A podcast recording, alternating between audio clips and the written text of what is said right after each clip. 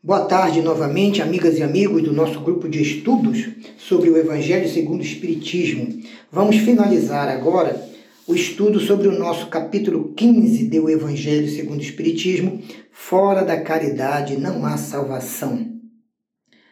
Estudaremos as instruções dos Espíritos, que é um item único, contendo uma mensagem maravilhosa de Paulo de Tarso, Espírito Instruções dos Espíritos. Meus filhos, diz Paulo de Tarso, na máxima, fora da caridade não há salvação, estão contidos os destinos do homem, tanto na terra como no mundo espiritual. Na terra, porque é com esse estandarte que os homens conseguirão viver em paz. No mundo espiritual, porque aqueles que houverem praticado a caridade na terra, em suas reencarnações, merecerão as bênçãos do Senhor.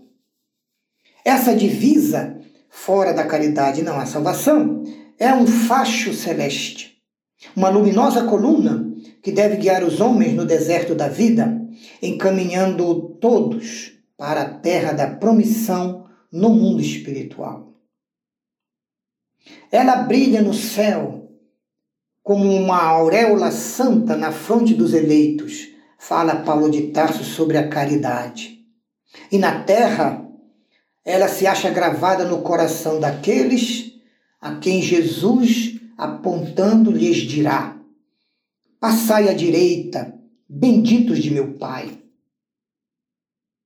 Nós os reconheceremos, esses nossos irmãos, pelo perfume de caridade e de amor que eles espalham em torno de si e em favor de todos aqueles que são necessitados. Continuando, Paulo afirma: nada exprime com mais exatidão o pensamento de Jesus do que a prática do bem, a caridade, o amor ao próximo. Nada resume tão bem os deveres do homem como essas máximas de ordem divina: amar o próximo, fazer o bem, praticar a caridade. O Espiritismo prova muito bem a sua origem, que é uma origem cristã e espiritual do Cristo, apresentando a caridade como regra, como seu lema maior, pois que a caridade é um reflexo do mais puro cristianismo. O Espiritismo, tendo a caridade por guia, nunca permitirá que o homem se transvie em sua vida na terra. Estará sempre chamando a sua atenção e atraindo os seus passos para o caminho do bem e o caminho da prática da caridade.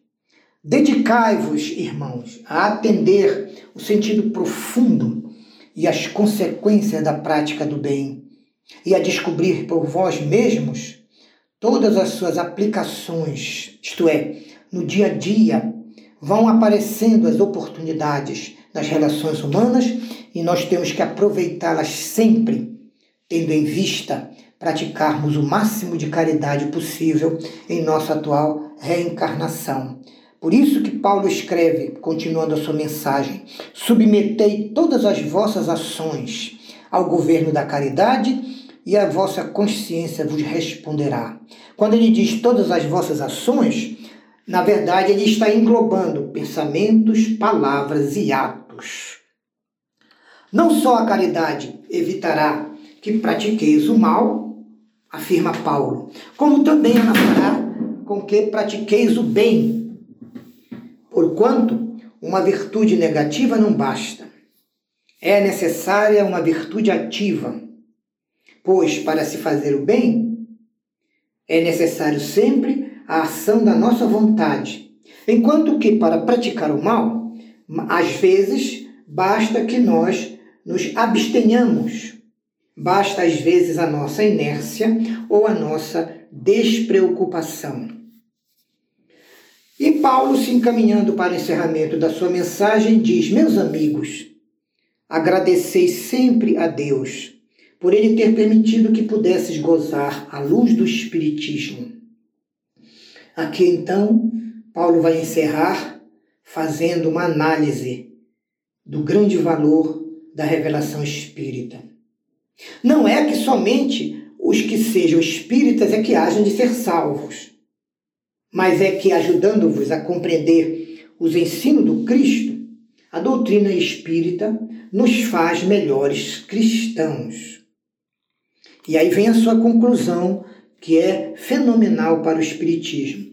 Esforçai-vos, pois, meus irmãos, para que os vossos irmãos, observando-vos o modo de viver, sejam levados a reconhecer que o verdadeiro espírita e o verdadeiro cristão são uma só e a mesma coisa uma vez que todos quantos praticam a caridade são discípulos de Jesus, seja qual for a religião, a crença ou a seita a que pertençam.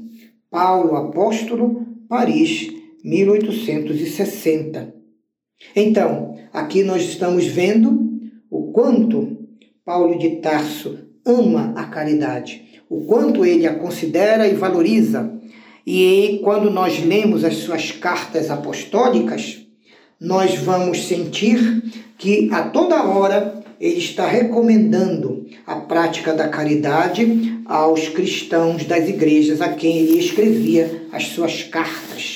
E no final nós vemos o quanto Paulo valoriza e respeita a revelação espírita, chegando a ponto de dizer que o verdadeiro cristão e o verdadeiro espírita são uma só e a mesma coisa. Isto nos dá uma responsabilidade a mais, mas também nos dá uma alegria por sabermos que todos, sendo espíritas, estamos nos tornando cada vez mais discípulos de Jesus. Este é o maior condão de esperança, de alegrias futuras para a nossa vida. Sabermos que, por meio da vivência espírita, estamos nos cristificando, isto é, estamos evangelizando nossa alma, nosso espírito e nos tornando cada vez mais iluminados, graças ao amor de Cristo que desceu à terra como Jesus de Nazaré, para nos revelar as leis de Deus e a vontade do Pai para cada um de nós. E graças ao Espiritismo, que o próprio Cristo, próprio Jesus também profetizou em João, que veio no tempo certo para nos relembrar o que Jesus tinha dito e nos ensinar outras coisas que Jesus não pôde nos ensinar na época em que aqui esteve, esteve devido à nossa pobreza de pensamento, ao nosso desconhecimento total das forças da natureza e das realidades espirituais. Muito obrigado a todos que nos ouvem.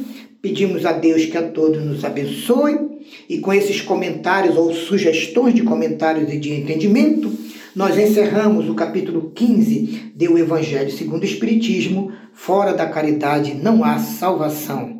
Deus a todos nos abençoe e Jesus continue nos, nos cobrindo de sua paz, para que possamos caminhar no mundo em direção ao reencontro com o Pai Celeste, dentro de nossos corações, graças a Deus, graças a Jesus. Muito obrigado a todos.